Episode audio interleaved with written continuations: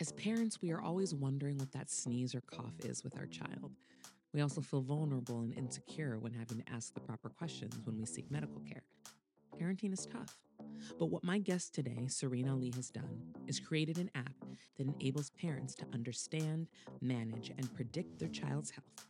Sleuth is the first platform to combine crowdsourced health stories with AI to give parents comprehensive, evidence backed information about their kids' health and development that can be taken to a pediatrician so you can feel prepared to ask the right questions. You're listening to We Need to Talk. We need to talk. Sehreen, thank you so much for joining me on We Need to Talk today. I'm very excited to chat with you. Likewise. Thank you for having me. Of course. So your story is really interesting. And, and I wanted to have more people on the show that are really in the healthcare space. And, you know, I, I think it's no secret that specifically in this country, um, healthcare is our healthcare system is not the greatest. And it's it's very I know we're gonna have a lot to talk about.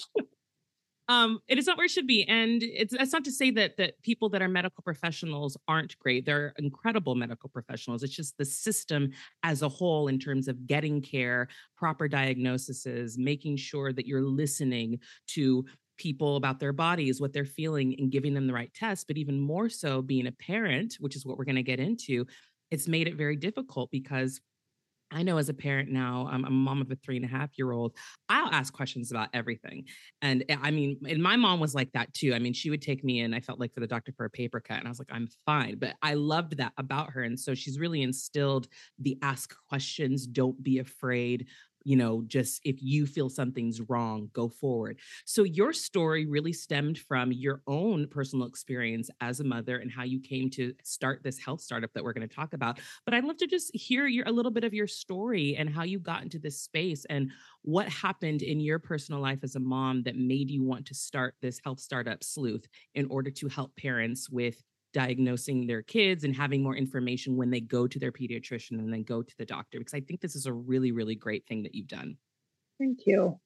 Um, i joke that i often did not i did not mean to start this company. I had worked for several startups before. I'm like you know it's it's hard. I had a front row seat into how hard it was. And so when you said the word want to start the startup it's kind of more like i feel like it, it literally drops on my lap. So my i have two daughters nine and six when my younger one was about a year old, there was just something that weren't clicking. And um, we had a, a, I totally agree with you, by the way, about the system. The system hurts everybody, um, including physicians. Um, but the pediatrician I went to was a little bit more hands off, which I can totally appreciate in a very intense parenting culture. And I just wasn't getting answers. And so um, after like talking to some parents, I realized actually I should really push. And so what happened when I ended up pushing was like an answer that I didn't think I was gonna get. Um, and then people still couldn't help me. Like I, I had to get early intervention. I had to figure out how to get the right types of therapists. And so I had to quit my job, which was a huge mm. financial hit. Uh, but also we were in the position where I could do that. And I ended up meeting my co-founder, Alex Leeds, at a startup generator program because I was like, there is a, a, there's a problem, but the other side of the problem is that there's an opportunity.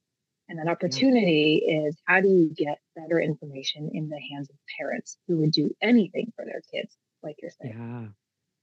Yeah, I I love that because I mean so many of the things that I enjoy and so many of the things that I've discovered come from personal stories where people found that there was a problem and nobody else was coming up with the solution. So you just had to be proactive and do it. And again, like you said, I didn't mean to start this company, but sometimes you're the person that needs to do it in order to give people the thing that they need. And I think when it comes to, you know, healthcare with your kids, you can Google until you're blue in the face, but there's so much conflicting information. And one of the things that I really like about the app is that you're able to talk to other parents and like discuss and share observations because I think that's one of the blessings of social media is that you can actually see common ground and you can yeah. see how um you know similar your your responses are like i love seeing all the memes about toddler parents because i'm like yep went through that yep. last week you know so it makes you feel a little less alone so for the people that have been using the app what has your feedback been like do they feel a little bit more comforted do they feel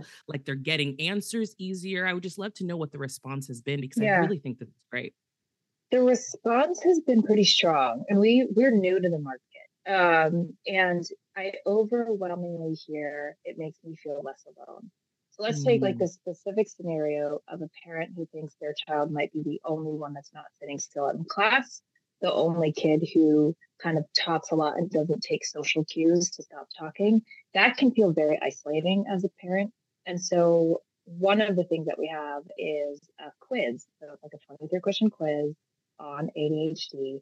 Um, and you really get to understand your child with data. That's super important and the data aspect. But what ends up happening is like when you look at the data, you realize, oh my gosh, there's so many other kids like my kid, yeah. right? And then yeah. what ends up happening is you wonder, am I getting gaslit? Yeah, yeah, absolutely. Right? Like if it's not me and my child, that's the problem. What's the problem? Right? right. And part of the problem is not being heard. Um, yes.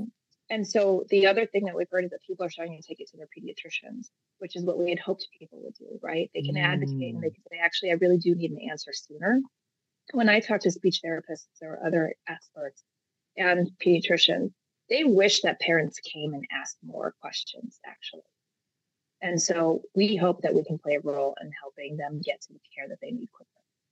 Yeah, that's it's interesting that you that you bring up the gaslit thing because I know I'm uh, my my I've come from a family of educators and uh, my mom was a very empathetic, caring teacher. My sister's a very empathetic, caring teacher, but they have all had experiences with other educators where they make the parents feel like, oh your you know your child has is a problem child or this or that but little did they know they probably just needed to be diagnosed with either ADHD or anxiety or whatever the situation may be. So i i feel like as a parent there's a lot of fear in trying to figure out what's wrong with your child because you also don't want to feel guilty like oh how did i miss this? or um you know, did I do something wrong to make them have this diagnosis or whatever the case may be? So that's why I love that within this app and this community almost that you've built, I feel like it is kind of also a community yeah. as well. Yeah, sure. um, people feel a little comforted knowing that no, just, you know, kids are kids and this is what happens and it's nothing that you're doing wrong. Um, and honestly, the fact that you're even seeking answers is good yeah. parenting because so many people exactly. will just you know what I mean? So many people may just be like, oh, it's this, it's this, or whatever. And I, you know, I come from a school, for example, that's very religious. So, you know, pray, they'll just pray, it'll be right. fine. I'm like, no, you know, if something's wrong, something's wrong. So I really love that aspect of it as well. Thank you. Yeah. I mean, I think it's, we want to be a place where any parent can get answers instead of going down the Google hole. Right. Yeah. Um, and what's really fun is when we talk to parents, they actually really understand why advice from other parents is good. And we've cleaned it up a lot. So what we've done is we've crowdsourced 62,000 caregiver experiences. Mm-hmm. And and that's what powers our database. And once you have that much information um, and you structure it and you do the right data science on it, it's actually really accurate. Mm-hmm. Um, and so that's kind of cool, right? It's like inherently better than Facebook because like there's just a lot of noise.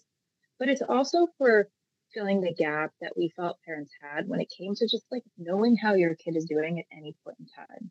And when you know how your child is doing in regular touch points, then it's much easier for you to know when they need extra support.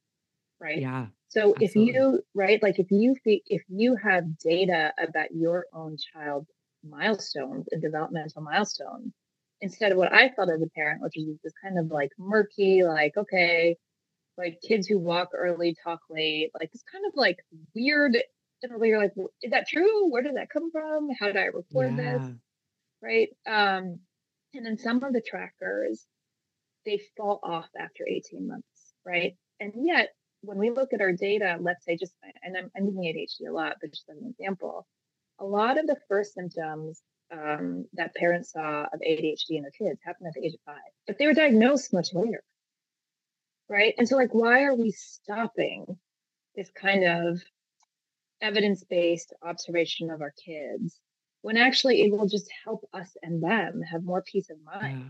through all yeah. seven, you know, their entire childhood? And then you could, like, yeah. I don't know if you go to doctors and you get this, but I get a lot of like what happened when your child was born. And my my my younger daughter has not, so I might get it more. It's like, well, what were those first days like, and what were the first years? And I'm like, uh, am I going to be answering these questions for the rest of her life? Probably. Yeah. But like, where do you collect it? Right. Right. You know, I'm also curious, just in general, what your experience as a woman of color, as a mom of color, has been dealing with the American healthcare system. Because I mean, I can definitely speak on it. And to the point where I drive almost an hour to go to my doctor and my OBGYN because I wanted to find a woman of color so that I felt safe and taken care of and listened to. Um, and same with my daughter's pediatrician. So I'm just curious what your personal experience has been like. It has been complex. You know, I'm South Asian. There's a lot of South Asian doctors. Um, and that can go either way, frankly. It's not a guarantee. There's a lot yeah. of times where I have to like fuck up, wear the nice clothes, even for South Asian doctors. Um, I remember I I always tell the story because for me it's very stark. Um, when my daughter was hospitalized, her neurosurgeon would come in every morning. He was a superstar neurosurgeon, um, one of the best in the world. And so it kind of felt like I was seeing a celebrity. So you kind of had to make the most of the time. And I had a lot of mm-hmm. questions. Like I learned to ask questions when I became a mother. I did not, I was not a good self advocate, but once I had children, I learned I had to do that. Um, so he would round at six in the morning and if you didn't catch him, you lost him. And so I would wake uh-huh. up like 20 minutes earlier, change out of my PJs and wear my normal clothes, and then hop back into bed with my daughter because I slept in, this, in a hospital bed with him. Right. And a lot mm. of it was like to be taken seriously. And I remember a couple times people were like, Are you a physician? And I was like, No. And I don't, I don't, I know that you think you're giving me a compliment by asking me that, but actually what's underneath that is kind of insulting like you can only be well educated about your child's condition yeah. if you're a physician and if you're yeah yeah i mean and, and this is the thing and i never when i was reading up on your your startup and the reason behind it i never took from it that you didn't trust doctors i never got that Good we do trust doctors. That's good. I'm glad. right, right. You know, I and I, I could see how some people might jump to that conclusion, but it's like, no, dive deep, look at the reasons behind it. Right. We all want to make sure that our kids are getting the best care and that we're also coming in equipped because you can trust doctors, but still kind of be ahead of whatever's going to happen in that room. And I think that that's what you're, you're setting parents up for success, yeah. which I think a lot of parents don't go in. I mean, being a first time parent, for example, you know nothing. I mean, I remember when John and I came home with our daughter and we're like, well, like we just have this human, we, you know, we got to keep her alive. And yeah. you feel it's it's very vulnerable and it's scary. Like you're literally taking care of a human and you're responsible for making sure not only that they stay healthy, but that they're also like a good contributing member of society, right? So I think that being able to set parents up for success medically is a huge path forward because I mean even just looking at where we've advanced you know medically and with technology it's yeah. great but this is a really great step for parents especially those ones that also may be afraid to initially ask totally. the pediatrician uh, in, in, in the first place so this is a really great step um, I think speaking of like parenting advice and, and, people being afraid to ask questions, um, did you ever feel as a mom that before you even started this this company that you were given just constant bad advice from just people around you? I mean i know that that's kind of an obvious question but i think it's really interesting this is the bad part of social media right? Like everybody has an opinion on what you should do or what you yeah. should how you should move forward. So what has your experience been with that? Because i i have stories for days. Yeah i love it. I mean i so i became a mom nine and a half years ago so instagram was not as prolific in parenting advice back then. Gotcha. Um but what i did feel was a huge gap addressing my parenting so i remember i like i wrote Rage. I like or ragefully wrote this article that I put on Medium, and it was like in reaction to a Pottery Barn magazine that fell on my doorstep, and it was all kids that didn't look like mine, all with names that didn't sound like mine. And I was like, "Look, you are missing a massive demographic here. Like, yeah the majority right and like how can you keep how are we still at the place where like everyone's like oh yeah my my my name's not on that keychain mom like why not don't i like it's like come on um and i i feel like i now with the parenting advice like we went through something really hard a couple of years ago with my younger daughter and that's really changed. It's given me permission to stand in my parenting style which mm. is a little bit less um like i've new york city is intense. East, like the coasts i feel like are intense about things. Um and i know personally i grew up a perfectionist i wanted to achieve i got good grades that kind of stuff and i have now decided that the way that i parent has to be a little bit different right so mm-hmm. standing in the power of saying like my job as a parent is to have my or have my daughters really understand and discover who they are as people and not achieve i feel like is where i feel alone mm, in the yeah, parenting world sense.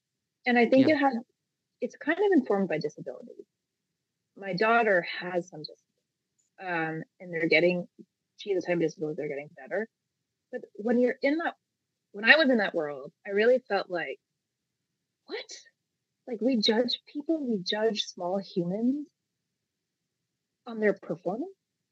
Yeah. Yeah. strange. It is strange. It is strange. And I and I do wonder if you have felt as a mom of a child with special needs. I'm trying to to to find the right word, but do you feel that you're treated differently? I just think that there's like five different versions of me, more than I get. Mm. I'm I'm very good at code switching right? Mm. Like any of us are. Like yeah, of course, of course. Yeah, yeah, yeah, yeah, yeah, yeah. Kind of need just, to in this country. Yeah, unfortunately, yeah. yeah. So it's just one trait. more thing. It's one more thing I can code switch on. Um, I which which is hard, right? Right. Like yeah. then you always the people that you're comfortable with. Then it's like a new set of people that I feel comfortable with. Um, but I think that what I wish, what I really wish that we would move towards is an embracing that everyone has right? And so every child has a need, every human has a need. And I heard this speaker, she was remarkable. She was blind um, and she had other disabilities. And she's like, look, even sighted people have needs. Sighted people need light. And I was like, yes, if you could embrace the words of need, I need sleep, I need food. yeah, yeah. I love that. That's such a great and beautiful and inclusive way to think of it that we just all have needs and some yeah. of them they're just different needs they're, we don't all have the same needs i mean i also think of it in the same way that like as a black woman in america like the hair products that i need are different but we all need yeah. hair products to like get through our day but it's definitely going to be different from ah i love that that's great i'm uh, you have to send to send me who that that speaker yes is there was such yeah. a wonderful way um so I'm curious the research that you did in order to create the app, was there any, any data that surprised you the most? Um, that is a good question. I can't think of anything off the top of my head that surprised me. Um, but what I think I was, we were so focused on the type of data and the way that we got it that that's what's always top of mind for me.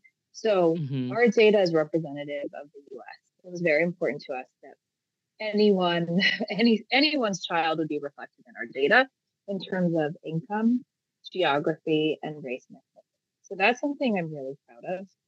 Mm-hmm. Um, I think that's what's what is interesting is that when you look at specific um, conditions, that the symptoms that a parent observed and when they got a diagnosis, there's always a large gap. And I think that's not mm. common knowledge right mm. now, um, which is that, you know, many kids have chronic ongoing conditions, even when they're mild, and most of them will be mild.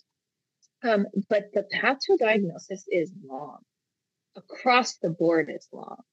Right, um, right. So, and I'm sure a lot of us would think, even if it's a chronic ear infection in our child, be like, oh my God, this has been going on for like a year and a half. Yeah that's a that's a long diagnosis. Yeah, um, and that's something that uh, that I think we can really help. With. You know, it's interesting that you say the gap between, um, you know, the symptoms and then the diagnosis. I think that's that that's what you were saying. It, it's mm-hmm. interesting because I can only imagine how long some of like you said that's a long time you know for for a chronic illness i can only imagine how long some things go on for parents before they one even ask mm-hmm. for help, right? That's the first step. And then start doing the research and then trying to like do a process of elimination and then finally taking it to your doctor. Um so I hope that with you having this resource for them that'll help kind of, you know, close yeah. the gap a little bit. Yeah. Absolutely. Right. And it's a lot of times like when you think about how much pediatricians have to cover for uh, like who else manages a changing body from literally the moment of birth to the age of 17 to the moment that you right. go to college. Yeah. We ask, we're asking a lot from pediatricians. We're not, they're not well resourced. They have limited appointments. And when I talk to pediatricians, they say, I wish parents asked me their questions at the beginning of the appointment, not the end. Right. there's like this navigation, there's this mm-hmm. navigational right. skills that you have that you don't, you kind of learn a little bit too late. You only learn from experience, really. Yeah. Yeah, it's so true. Right. It's like I didn't know, like, so for example, people who who might suspect that their child has autism, they have to know to ask for the MCHAT. How do you know that? Right. Right. And you don't know what you don't know. And and I think that's why that's why parenting obviously is a very very difficult thing because obviously there's a host of of uh, diagnoses diseases, illnesses, whatever the case may be, that are just running rampant, right? Like it could be anything. So if you don't know to ask certain questions or what to look for, of course that that just puts you in a very tough position as a parent because yeah. you didn't know to ask. You could yeah. think that I know it's funny thinking looking back at just a lot of interactions that I had with parents when I was a preschool teacher and looking at some of the kids' behavior that they would just kind of you know, shrug it off like, oh, you know, maybe he didn't sleep today. Or I was like, this is an ongoing thing. And it's okay to think, okay, maybe I need to get my child tested, or maybe I need to do this. They might have a learning disability. And some parents were kind of affected when you yeah. bring up that suggestion. It's like there should be no shame in just wanting to know how to help your child mm-hmm. navigate the world in the best possible way for what they need. And I, I, I as a parent now looking back i'm like that's what it was it was shame it was shame and it was guilt because you don't want to think anything's wrong with yeah. your child because then it's on you right but we don't know i mean th- again there's so many things that are just in the world it's not your fault parents it's not your fault I just want them to fault. hear that it's not their fault yeah. you know like children come in as their own people like it's funny the daycare started to me is very interesting um because I I just remembered a story from when my older daughter was little and the daycare she was like one of the few kids of color at her preschool. Like she's still on the website. mm-hmm. very funny. Oh my gosh. um, and, and she's nine so, now. She's nine. It's very funny. So, and and I think that there are these dynamics that we kind of felt sometimes, right? Like you always also, as families of color, there are things that you can't explain to other people about the dynamics you feel in the setting Absolutely. about your kid and you want to you want to be taken seriously even as a parent so i thought i i felt that a lot um but i used to send her kind of the same food every day and the daycare when they was like look you know maybe you should have some variety it's like okay fine agreed but my kid doesn't eat that much my daughter does not like foods with texture like when I look back, I did exactly what she needed. Yeah. She does not, she does, she, she will not eat banana even now, you know? And it's funny because sometimes we think about kids, like in the scenario of the daycare, what I would love if someone went on Sleuth and, and looked at a quiz on like sensory sensitivity. It's not a diagnosis. It's not even um, the amount, the percentage of kids that will get a diagnosis, thankfully, is low, right? Right. Like most people and I say thankfully not because there's anything wrong with the kid, but really because it's really dealing with the medical system. Right. That's really the issue. Um. But just to really, what we're trying to do is like help parents actually just kind of understand their kid with analysis and insight and data. And it's like if I had what we're building 10 years ago, I'd be like, you know what? I'm pretty sure my daughter has a sensory sensitivity. Not a diagnosis. I just understand something. Mm-hmm. Mm-hmm. Yeah. I don't need to send bananas to daycare. Yeah. Yeah. Wow. So with the app, you know, take us through what happens. I know you talked about the quiz, but what are some other things when people sign up for the app? Like, what do they do? What What is the interface like? Like, how does it help them? How do they search for things? Just curious how it all works. Yeah, it's a great question. Um, so when you onboard, we ask you questions about different topics on your child's health that you would like to get more information about, whether it's sleeping or crying or tantrums. Um, and then you take a set of really fast quizzes, and what you get are, are scores for your child to see how they're doing. And we're very sensitive that we're not comparing. We're not comparing. We're just trying to help you understand your child with data and insight.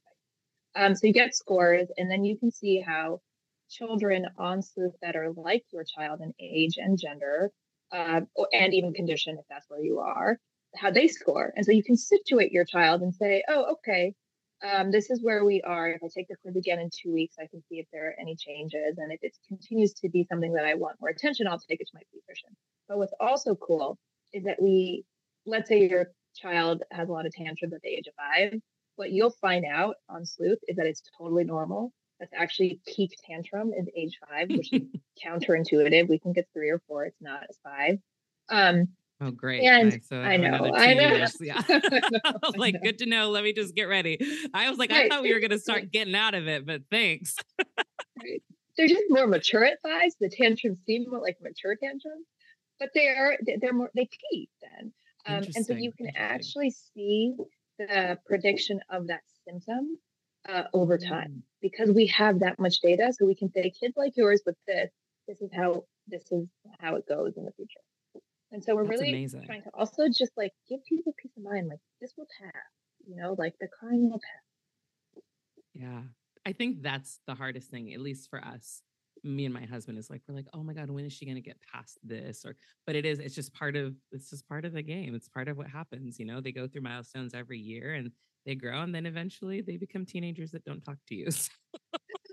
oh, I know. And I, I people I say that all the time. I'm like, I think it's gonna happen though, because I definitely remember just being in my room when I was a teenager, for sure, for sure.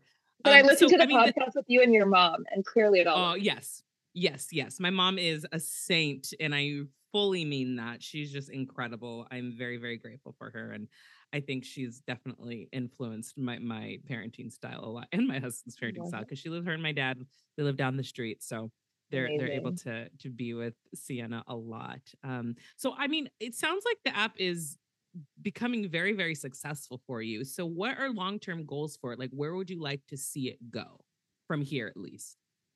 Um, I mean, I am.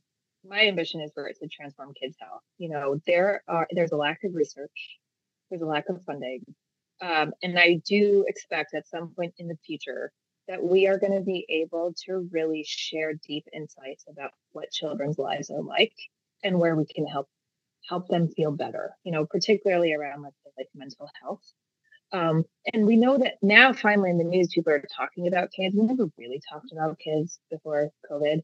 Um, right. i think in the short term what i think of us as is like an organizing force for kids health. So i would like people to come on sleuth and when they do need more information from an expert in person, they can find that on us too. Um, that's a big build, but I think that's where we we really want to be there with the parent to help them get to wherever they need to go. So, for anyone listening that is now interested in using this app, is it available anywhere, or is there a website as well? Where can they find all the information to download yes. Sleuth? Uh, so it's available both on Apple and Android. Um, so just look for Sleuth Child Health Tracker. Um, and if you go on the website, hellosleuth.com, you can also um, use a QR code to download the app. And I will be happy to share a code with, you, uh, with your community as well. So I'll send it to you. Wonderful. Yes, I'll send it to me and we'll put that in the show notes and post it on the Instagram. So Sehreen, thank you so much. I'm so impressed with all of this and I just love that you you found a need and you went forward with it. it it's great. And I just wish you all the success with this. So thank you so much for sharing your story with me and my listeners. Thank you so much. I really appreciate it.